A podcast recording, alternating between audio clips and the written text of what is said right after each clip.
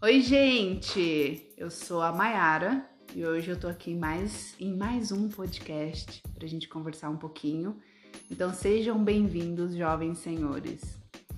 Eu vou me apresentar pra vocês, então eu sou a Mayara, mas pode me chamar de Mai. Tenho 26 anos, sou psicóloga e na minha descrição audiovisual hoje eu tô com uma blusa azul escura de gola.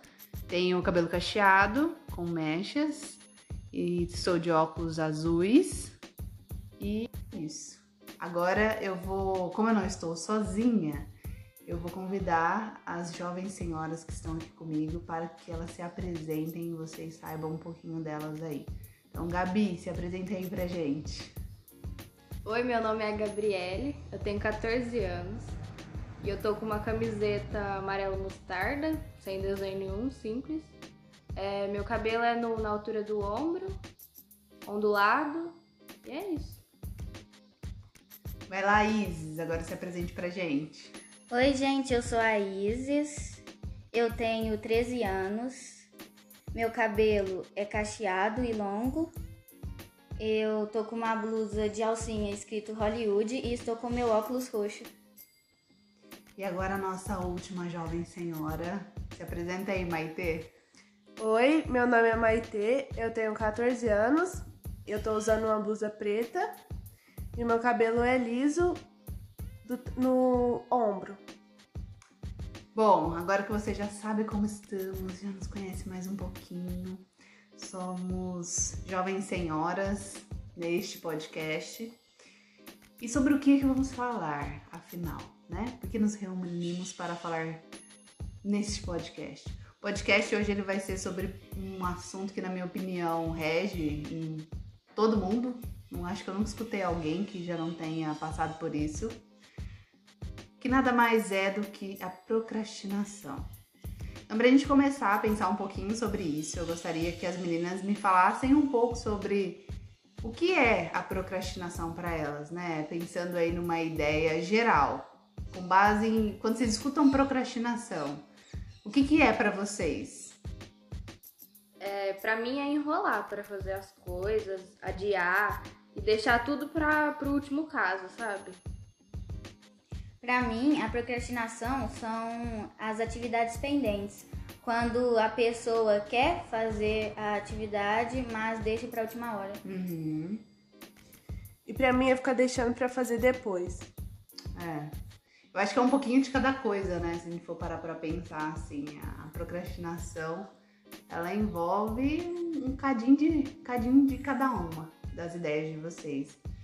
E quando a gente pensa, né, na procrastinação, na maioria das vezes a gente fica meio chateado depois, né? Então a gente vai, procrastina, né? Porque vocês falaram, enrola, deixa pra depois, acumula as pendências. E aí quando o bicho pega... E aí quando chega o momento, né, de você ou entregar atividade ou apresentar alguma coisa, aí você fica desesperado e sempre gera, né, pelo menos em muitas vezes que eu conversei com pessoas com relação a isso, elas falam que tem uma sensação ruim, né, se sente mal por terem feito isso, por terem procrastinado. E quando a gente pensa que é alguma coisa ruim, a gente fala, tá... Se é uma coisa ruim, por que a gente ainda acaba fazendo isso? E aí, eu queria já entrar com uma próxima pergunta, que é... Se é uma coisa ruim, se é uma coisa que muitas vezes a gente fala... Não vou mais fazer isso, não vou mais deixar pra depois... Quem é o culpado pelo fato de nós, réis mortais... Ficarmos procrastinando as nossas atividades, deixando pra depois, deixando acumular? Quem é o culpado, o grande culpado ou culpada... desse movimento que a gente faz aí? Eu acho que a culpa é exclusivamente minha mesmo, porque dependendo do momento eu decido que eu vou fazer aquela coisa e eu realmente faço. Mas tem outras vezes que eu acabo enrolando e deixando pra última hora. Pra mim, a culpa é da pessoa que tá procrastinando. Eu acho que ela deve organizar o próprio tempo. Uhum. Você acha que é mais uma falta de organização, então? Sim. Sim? Tá. E pra você, Maitê? Pra mim, a culpa é da pessoa e também das coisas que fazem ela distrair e perder o foco. E se você pudesse dar um exemplo de alguma coisa, assim, na sua vida, né? Ou das pessoas que você conhece, de o vilão que é o que mais convive com essa realidade, que você mais vê que as pessoas perdem o foco. Eu acho que o celular... Eu acho que é uma das coisas que mais fazem a pessoa distrair. E principalmente pensando na questão do celular, que todo mundo praticamente tem, né? A gente começa aí, a gente ganha e toma. Às vezes crianças já têm celulares, né? E com o objetivo, inclusive, de tirar o foco delas, de fazer com que elas fiquem ali focadas em alguma coisa que não seja fazendo bagunça ou atrapalhando alguém e tudo mais. O celular meio que tem esse objetivo para as crianças. Só que aí quando a gente cresce, as pessoas ficam meio que assim, mas você não sai do celular. E pelo menos para Maitê, e não sei, para as meninas, para vocês também é uma ferramenta para ajudar na procrastinação, vocês concordam? Sim, concordo. Sim. É, né? Porque... E ele é de fácil acesso, como a maioria de nós tem, nem que seja um mais antigo que tenha, né? A gente sabe que vai desenvolvendo o celular e vai ficando melhor, né? Mas aquele que era do pai ou da mãe ou de alguém que te deu, né? E aí você tem acesso. Então ele é de fácil acesso, ele sempre tá ali. E na maioria das vezes a gente não fica longe do celular. Então, ele tá sempre grudado. As outras coisas às vezes não estão tão perto, tipo, uma TV, alguma coisa assim. Se você não tem no quarto, você vai ter que ir pra outro lugar, só isso já leva. A gente começa a usar o celular e o tempo vai passando e a gente nem percebe. Sim, tem isso também. Às vezes você fala, só vou dar uma olhadinha. E essa olhadinha vira 1 hora, 2 horas, 3 horas... Aí quando você vê já tá de noite, você já vai ter que fazer outras coisas. Já foi, amanhã eu faço. O dia já passou praticamente. Sim. Amanhã. E vira um ciclo. De dia eu faço. Exatamente. E aí vira um ciclo, Exatamente, né? Porque aí no outro dia você fala, eu tenho que fazer e vai... E é a mesma coisa. E vai se repetindo. E acaba ficando mais difícil de sair desse looping, né? Eu diria assim, um looping de... dias iguais, de situações, mudam os vídeos, os temas são os mesmos, né? As coisas que você vê e vai indo. Beleza. Pensando na questão do celular, né? Queria saber a opinião de vocês agora sobre o que o celular tem que de alguma forma tira a nossa atenção do que a gente precisa fazer. Digamos que essas obrigações, assim, pensando nas tarefas pendentes que a Isis falou, né? Que pode ser N, pode ser de vários sentidos da nossa vida. O que o celular tem de tão poderoso que ele acaba sendo uma ferramenta que acaba tirando a nossa atenção de tudo aquilo que a gente tem que fazer e a gente acaba procrastinando? Eu acho que as pessoas usam muito o celular pra esquecer dos problemas. Pra esquecer do problema que ela tá passando ali no momento. Que às vezes é, né, alguma atividade do trabalho, ela fala, preciso tirar um pouco o foco, e aí ela acaba ficando presa. Ou alguma atividade doméstica que ela não gosta de fazer. Ou um atrito, uma discussão, alguma coisa, e aí ela esquece daquele problema. Faz sentido. É realmente uma maneira de fuga mesmo. Por exemplo, às vezes você tá no seu quarto, aí você fecha tudo e bota um fone de ouvido, escuta uma música, você simplesmente vai pra outra realidade, você esquece do que tá acontecendo. É uma fuga, realmente. Sim. E tem uma outra coisa, né, que assim, muito tempo antes, acho que vocês provavelmente nem lembram, o celular ele era só pra ligação ou SMS. No máximo tinha um joguinho ali, preto e branco, alguma coisa desse tipo. Mas hoje em dia, a quantidade de aplicativos, de ferramentas, de acessos que a gente tem no celular acaba aumentando a nossa dependência com relação a esse aparelho, né? Não sei se vocês percebem isso, porque pelo menos pra mim, que eu já sou uma senhora, eu não sou mais jovem, mas... Eu tenho tudo no meu celular, então aplicativo de banco, aplicativo, né, de mensagem, aplicativo de redes sociais, aplicativo de e-mail, aplicativo de muita coisa, né, num aparelho só. É GPS, né, então eu preciso do aplicativo que tá no celular para eu conseguir me locomover, ir para lugares que eu não conheça. Então, assim, a gente se torna muito dependente deste aparelhinho. E de alguma forma ele acaba gerando um pouco de ansiedade pela forma como ele funciona, pelo toquinho que a gente, pelo vibrado que ele faz, e a gente já quer saber o que tá acontecendo, por que que ele vibrou, será que alguém falou comigo? Então tem muita coisa ali envolvida. E aí, além disso, voltando para a questão da procrastinação, tem esse ponto que vocês falaram, né? Que aí a pessoa usa como uma ferramenta para perder o foco mesmo, para fugir daquilo, para esquecer alguma outra coisa, né? Então tem também esse objetivo. E aí eu fiquei pensando aqui, né? Para vocês, agora eu quero saber a opinião de vocês mesmo pro dia a dia. Qual seria, assim, o aplicativo, pensando em algum momento específico de procrastinação na vida de vocês? Uma longa vida, experiência... Pensando nessa realidade, que é isso que a gente quer saber, né? Na vida atual de vocês. Qual seria o aplicativo que vocês mais utilizam, assim, quando vocês vão procrastinar? Eu vou dar uma olhadinha. Qual é o foco de, tipo assim, eu vou fugir aonde que vocês entram? Pra onde vocês correm? Eu uso muito o TikTok e o YouTube. E você, Maitê? Eu também uso muito o TikTok e eu acabo perdendo muito tempo nele, vendo vários vídeos.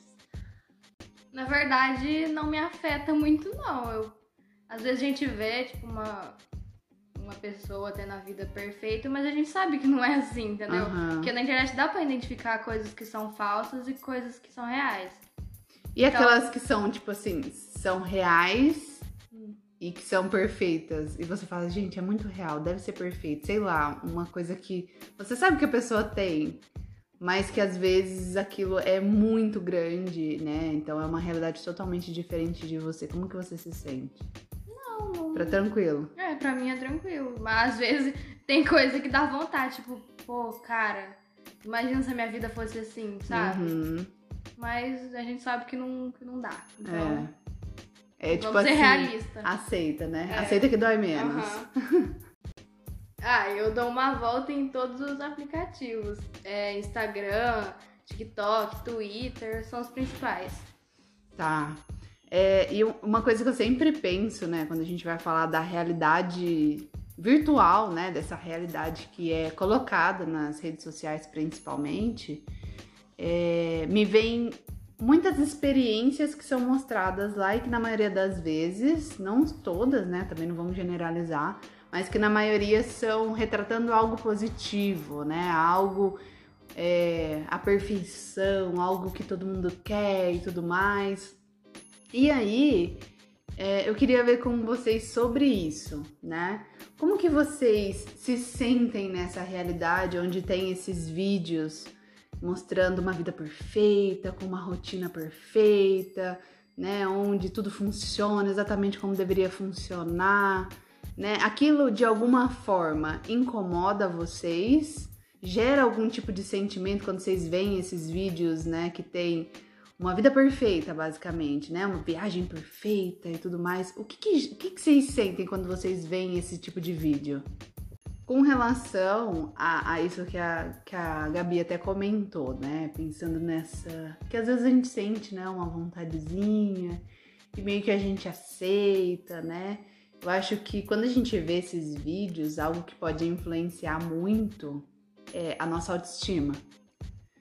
Então, no sentido, vou dar um exemplo. Eu tô aqui, eu queria muito ter algum produto, ou eu queria comprar muito, sei lá, construir alguma coisa na minha vida, e eu vejo alguém num vídeo que, às vezes, aparentemente, né, às vezes, né, lá ele apresenta, aquela pessoa apresenta como algo que foi muito simples, que foi muito banal, e pra você, às vezes, você tá fazendo muito esforço e fala, nunca vou conseguir, né? Acho que às vezes é sorte, não sei. Então, se você, Uma coisa que eu penso, eu quero saber se vocês concordam. Se eu tô bem e eu vejo alguma coisa, eu posso pensar que aquilo talvez eu consiga alcançar, né?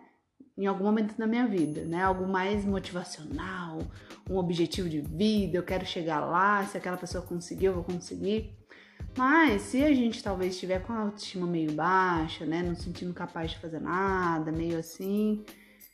Talvez aqueles vídeos, eles possam trazer pra gente um sentimento de incapacidade, de tipo, nossa, não vou conseguir, né? E aí eu queria saber de vocês, vocês acham que isso faz sentido? Vocês sentem em algum momento, né, da vida de vocês? Porque a autoestima, ela é variável, né? Não é sempre que a gente tá assim, o ápice da autoestima, e isso é o natural, né? Não é, o natural não é tá sempre bem e também não é tá sempre mal, é tá ali numa variação saudável. Então, vocês já passaram por alguma situação assim, que teve um vídeo que às vezes, né, trouxe um sentimento desse sentido que eu falei? Sim, às vezes eu assisto a conquista dos outros e acho que eu mesma não vou conseguir. Uhum. Eu acabo preferindo assistir a conquista do próximo do que ir atrás das minhas próprias conquistas. E às vezes assim, né, a gente pensando, né, não só o mundo ideal às vezes é apresentado, às vezes realmente essas pessoas mostram como algo quase impossível. E o quanto de esforço ela faz pra conseguir aquilo, pra, né, ter chegado onde ela chegou. Só que eu acho que é importante a gente trazer uma reflexão pra quem tá ouvindo a gente, de que nada é garantido. Talvez pra aquela pessoa tá sendo difícil, e se talvez pra gente não seja um pouco mais fácil? Por alguma habilidade que a gente tem, por algum ponto, né? Porque não somos seres únicos. Em alguns momentos, para uma pessoa algo é muito complicado e para outra é muito simples. E vice-versa, né? Então, eu acho que um ponto para a gente pensar é: será que realmente vai ser difícil para mim? Ou será que realmente vai ser simples como foi para aquela pessoa? Porque isso também pode acontecer. A pessoa vai porque alguém falou que era muito fácil, ela se ilude achando que vai ser muito fácil pra ela, e aí ela começa a ver que não é tão simples quanto aquela pessoa falou. E aí ela desiste, porque ela criou uma expectativa, e aí ela chega no meio do caminho e fala, não. Só que quem sabe se ela não persistisse mais um pouco, ela não conquistaria aquilo que ela tanto queria. Então eu acho que pensando na procrastinação e fazendo uma relação com tudo isso que a gente falou, a procrastinação, ela vem, na minha opinião, pensando em tudo isso que a gente trocou aqui agora, com muita conexão com a autoestima, com essa capacidade que a gente sente, de que tipo, talvez eu possa fazer depois, talvez eu consiga fazer ali, eu tenho coisas que faz mais sentido pra mim nesse momento, né? E pensando muito no momento ali, no agora, e não no futuro. Mesmo quando a gente, às vezes, já passou por alguma experiência negativa por procrastinar, né? Então, fica aí a reflexão para vocês. Queria agradecer as meninas por terem disponibilizado um tempo aí para trocar essa ideia, para compartilhar os pensamentos, reflexões, tudo isso aí. Então, muito obrigado, meninas. Vou pedir para vocês darem um tchauzinho em conjunto para ficar bem bonito nesse final. Então, a gente conta 1, 2, 3 e fala tchau, jovens senhores, pra gente finalizar esse podcast. Combinado? Então, vamos lá. 1, 2, 3. Tchau, jovens senhores! E qualquer hora a gente se encontra. Um beijo, tchau!